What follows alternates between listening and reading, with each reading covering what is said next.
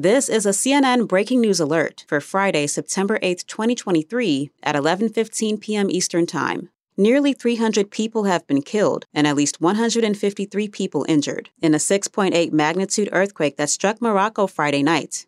That's according to Morocco state-run TV. The U.S. Geological Survey said it was the strongest tremor to hit that part of the North African nation in more than a century.